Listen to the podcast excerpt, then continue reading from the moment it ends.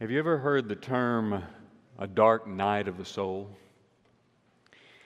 A dark night of the soul is a phrase that's used to describe a, a, spiritual crisis in our journey, in our walk to find communion with God.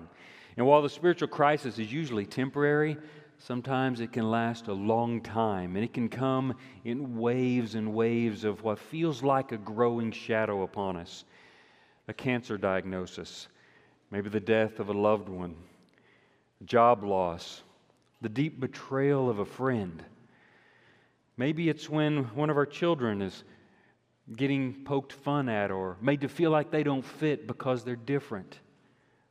These uh, kinds of tragedies can come our way and they can easily leave us feeling lost and leave us feeling overwhelmed. And these last couple of years, our missionaries and the folks in the churches where they serve have felt these tragedies come in, in waves, more than one after another.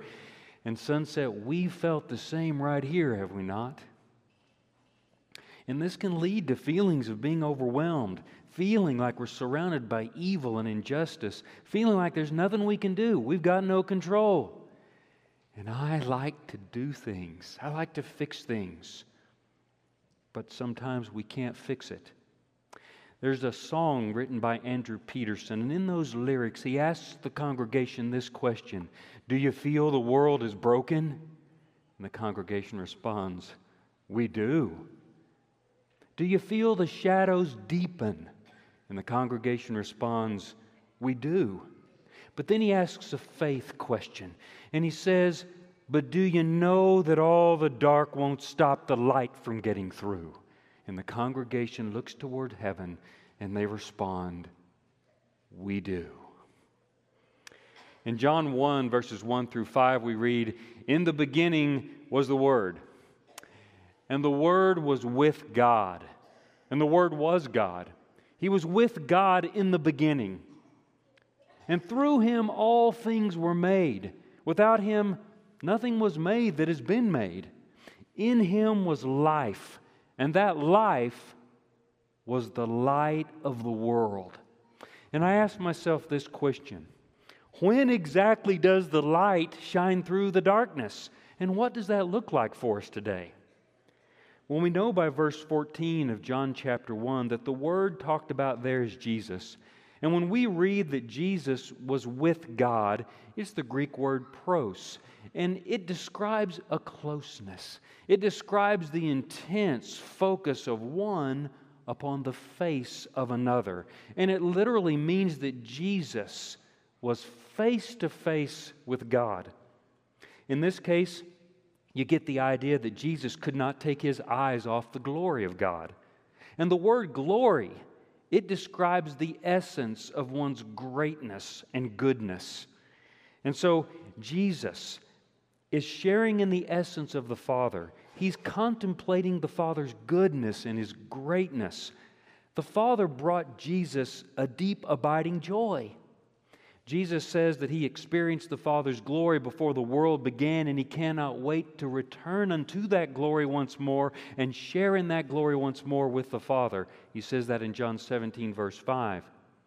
The author of Hebrews captures the essence of Psalm 45, 6 through 7. It's a messianic psalm, and so we understand that what's being said here is being said of Jesus. And so the Father says of Jesus, You have loved righteousness and hated wickedness. Therefore, God your God has anointed you with the oil of gladness. In Luke chapter 4 and verse 17, Jesus unrolls the scroll of Isaiah it lands in Isaiah chapter 61. And we know that that entire psalm is, I'm sorry, that entire chapter of Isaiah is speaking about the Messiah. And Jesus reads the first two verses The Spirit of the Lord is on me, because he has anointed me to proclaim good news to the poor. He has sent me to proclaim freedom for the prisoners and recovery of sight for the blind, to set the oppressed free, to proclaim the year of the Lord's favor. And after reading these verses, Jesus looks up and he says, Today this scripture is fulfilled in your hearing. He's talking about his mission there in those first two verses of Isaiah 61. But in Isaiah verse 10, he kind of shares how he feels about it all. How does he feel about this mission that will demand his life that God has given him and sent him to fulfill? And in Isaiah 61:10 we read, "I will greatly rejoice in the Lord; my soul shall exult in my God, for he has clothed me with the garments of salvation. He has covered me with the robe of righteousness." This passage tells us that the Father's glory is the source of the Son's joy. I like the way the New Century Version reads. It says, The Lord makes me very happy. All that I am rejoices in God. Do you see the gladness of Jesus and the glory of the Father? Jesus was anointed with gladness. He was thrilled by his assignment to preach the good news because he knew that his Father had sent him. He had anointed him with salvation. His Father was Jesus' source of gladness, and it informed everything that he did in his life. And what does that look like? It looks like Jesus walking down the streets and opening the eyes of a blind man so that he could see the Lord. It looks like Jesus healing the ears of a deaf man so that he could hear the good news message. It looks like Jesus healing a lame man who wanted to walk in the ways of the Lord. In Mark chapter 5 and verse 19, it looks like Jesus curing a man possessed of 2,000 demons and the horror and the persecution that must have been. And then they're all gone. And he's got his peace and he's got his soundness of mind once again. And Jesus tells him, Here's what you can do with all that joy that you're experiencing right now. He says, Go home to your family and tell them how much the Lord has done for you and how he has had mercy upon you. Jesus had joy that was contagious. Jesus had a joy that Zacchaeus didn't have. See, Zacchaeus thought that joy was found in money and getting more and more of it. And Zacchaeus, it seems, was willing to do whatever to get that money. Cheat people, take a little bit more than he was supposed to. Zacchaeus thought joy was found in money, but after Jesus brought salvation to his house, Zacchaeus learned that it's better to give than to receive. And Zacchaeus says, Look, Lord, uh, here and now I give half of my possession to the poor. And if I've cheated anybody out of anything, I will pay back four times the amount. Jesus' joy was contagious, and Zacchaeus, it seems, has caught it. Jesus had this deep hunger and thirst. He told his disciples, I have food to eat that you know nothing about. My food is to do the will of him who sent me and to finish his work. He said that as he was looking upon a crowd of Samaritans coming toward him, with whom he would soon share the good news. The disciples didn't know. They had no idea that the only thing that brought Jesus deep, deep joy on this earth was completing the work of the Father out of the joy of the Father. Jesus' gladness in the Father led him to the cross.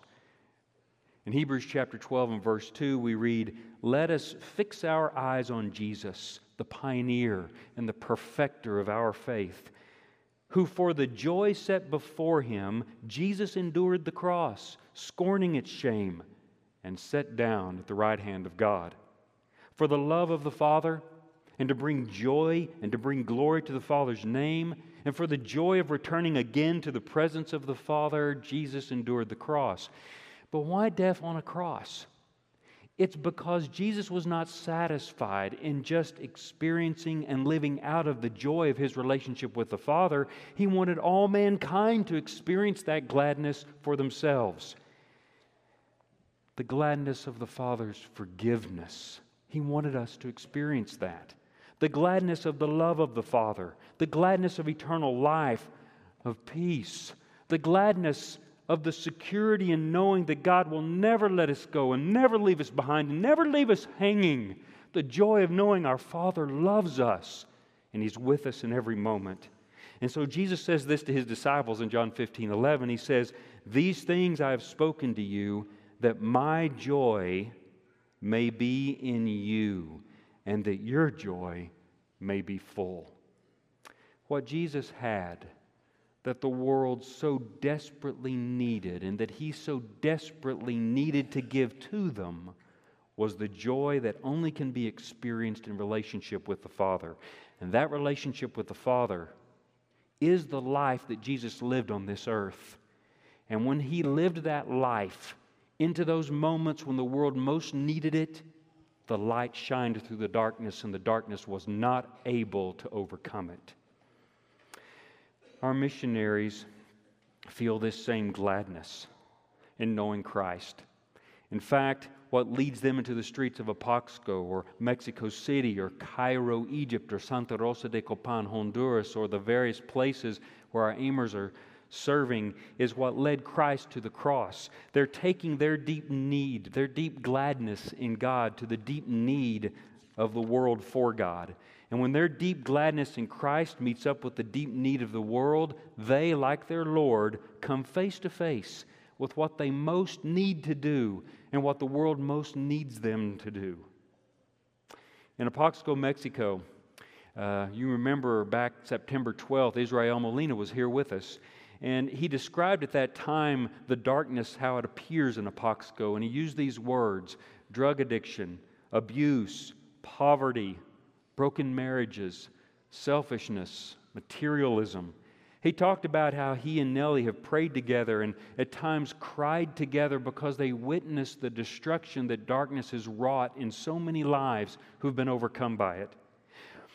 But he also talked about the members of the church who have overcome great obstacles by the power of God. He spoke about how people in the community notice the light in the church. They're drawn by the spiritual community that has been formed there. They're drawn by the practice of compassion they're drawn by sincere worship, and they're drawn by a love and a desire to study the Word of God. They're attracted to how the Holy Spirit is doing wonderful things in this work. After being in quarantine for many months and then finally able to come back together and meet again, Israel and Nellie called folks together, place where the church meets. About 30 came, and they began to pray. But they recognized that there are some missing. And then there are some members missing, but there's some contacts that we know, and they're not here today. And so after praying, they entered into the streets and they went house to house, these 30 people. And as they went house to house, they'd go inside and they would say, We miss you, and they would listen. They'd listen as the tears rolled down people's cheeks, as people counted to them their loss and their pain and their suffering. And you've heard the quote that listening is so close to loving that few people can tell the difference. They were loved. And the light shined through the darkness that day, Israel said. And so many other days like it when the Lord shows up through our serving. And he said this He said, It's true that Nellie and I face hard times sometimes, but we want to continue being missionaries because we have seen how God uses us, and we are convinced that He will continue to do so with even greater purpose the deep gladness that Israel and Nellie have in God meets up with the deep need that the people in Apaxco have for God, and the light shines through the darkness. I asked Gerardo and Carla, who are here with us this morning, how have you seen the darkness come in waves over you and your work this past year? Gerardo says he's seen a lot of darkness this past year. He says that he saw the darkness threaten the church in Mexico City most powerfully through the deep betrayal of a leader in the church. He said he's seen it in the damage caused to individuals and families by COVID. He said he's felt it when he fractured his leg and was dis- disabled for five months. He felt it in the illness of his daughter. He felt it in the job losses of brothers in the church. And he said he saw it in the discouragement of some members due to depression and anxiety for lack of any means to better or change their circumstances. And then I asked Gerardo, How have you seen the light of the gospel shine through that darkness? And he said, The last two years and nine months, we've had 48 baptisms in the church. We've survived the betrayal. We've survived the chaos caused by COVID. God's working, and He's bearing fruit, and this encourages us even though we've been wading through this darkness, we know that we do not belong there. This is not our place. Our place is in the light. And I see that Christ is in us, giving us the joy of His light each and every day. God is always faithful. And in His time, His Son lights and he shines and he reveals darkness and hidden sin. And where people are willing, he will bring healing. And for this reason, Gerardo says, I practice an awareness of God and his presence every day in every circumstance. In Santa Rosa de Copan, Honduras, where Abby works with the deaf, they experience darkness. The deaf experience the darkness of silence, of not being able to communicate with those around you, the darkness that comes from the constant, persistent message that you are despised by your community, that you are shameful to your family, that the best thing is to hide you and keep you out of the spotlight. At the age of 57, Carlos was living in the dark under a bridge. Abby and some of the members of the church were walking through the neighborhood and asking, Are there any deaf that you know of in this area? They say, Well, there's the old man who lives under the bridge down by the bar. Carlos was invited to come to the deaf school, and there he learned his name and he learned sign language. And at 58, he entered into first grade. He has attended weekly Bible studies in church for over five years, and this past July, before he was baptized into Christ, he signed, Jesus is the Son of God who died for me, cleaning me from my sins. With this baptism, I will die to my sinful way and be forever clean because of his blood. Carlos is in the sixth grade now, and he has the reputation of being the class clown. He's got to do something with all that gladness. In Cairo, Egypt, Alfred sees the darkness of poverty and lack of jobs, the loss of lives, the long term and persistent illness in his own family and in others in the church. I'm going to share with you a, a, compilation of some of his writing from his newsletters and some conversations he and I have had. He starts out his latest newsletter saying, How priceless is your unfailing love, O God! People take refuge in the shadow of your wings, they feast on the abundance of your house. You give them drink from your river of delights. For with you is the fountain of life. In your light, we see light. He goes on and he says, there are often times when life gets so overwhelming, when we feel surrounded by evil and injustice. And in these moments of despair, we plead with God to provide us His sure guidance, His light, to help us safely navigate through these situations to His desired destination for each of us, His presence, and awareness of His love for us. In God's presence, we surely will renew our hope and joy. The light of truth and the assurance of God's presence by His Holy Spirit, these will guide us and these will keep us. And I've often thought, how does Alfred do it? How does he carry so much? And here he tells us he practices the presence and the joy of God. Now you can tell what Alfred wants because he'll ask you to pray for it. And he often says in his newsletters, Pray this prayer for me. Pray that I may open my mouth boldly to proclaim the mystery of the gospel. And I guess those of you who read his reports have been praying that prayer because just recently he baptized two Muslim families into Christ. In Tauranga, New Zealand, David and Olivia and their boys love getting involved in people's lives. They love it and seek all kinds of ways to do so. And yet it's hard work evangelizing and mobilizing the church in outreach ministries is very challenging in an atheistic society. Oftentimes they face rejection. David recently wrote in his newsletter In a predominantly atheist country, we know our kids will be targets for insults. Caleb had his faith verbally attacked a couple of times, and some of Seth's friends made fun of him for being an American. Both boys have had some hard attacks since the beginning of the year. Now, it's hard to face persecution when it comes against you, but when you see your kids endure it, it's another level of, of pain. David goes on to say, But through these attacks, the boys have matured in their faith and confidence. I'm proud of those boys. I'm proud of you, David and Olivia. And I'm proud of you, Caleb and Seth. We're proud of you because you know who you are and you know whose you are, and you let the joy of the Lord shine through that darkness each and every day. And we have no doubt that that's producing a fruit that will be seen and celebrated in eternity. Our missionaries are doing what they most need to do and what the world most needs to have done for the joy set before them, our missionaries look for and they work toward these moments when their gladness in Christ will meet with the world's deep need for Christ. Do you feel the world is broken? We do. Do you feel the shadows deepen? We do. But do we know that all the dark won't stop the light from getting through? We do, don't we? We gather in worship to God this morning, and we're celebrating the gladness that we have in Him. And we begin to look for those moments, those moments of joy in the Lord that He set before us. And Sunset Mission Sunday is one of those moments. It's one of those moments because we say on Sunset Mission Sunday that we believe that all the dark won't stop the light from shining through. On Mission Sunday, our deep gladness in Christ Jesus meets up with the world's deep need for Him through our giving and through our sending out of our missionaries. We give to missions today, knowing that the light shines through the darkness, and the darkness has not and will not overcome it.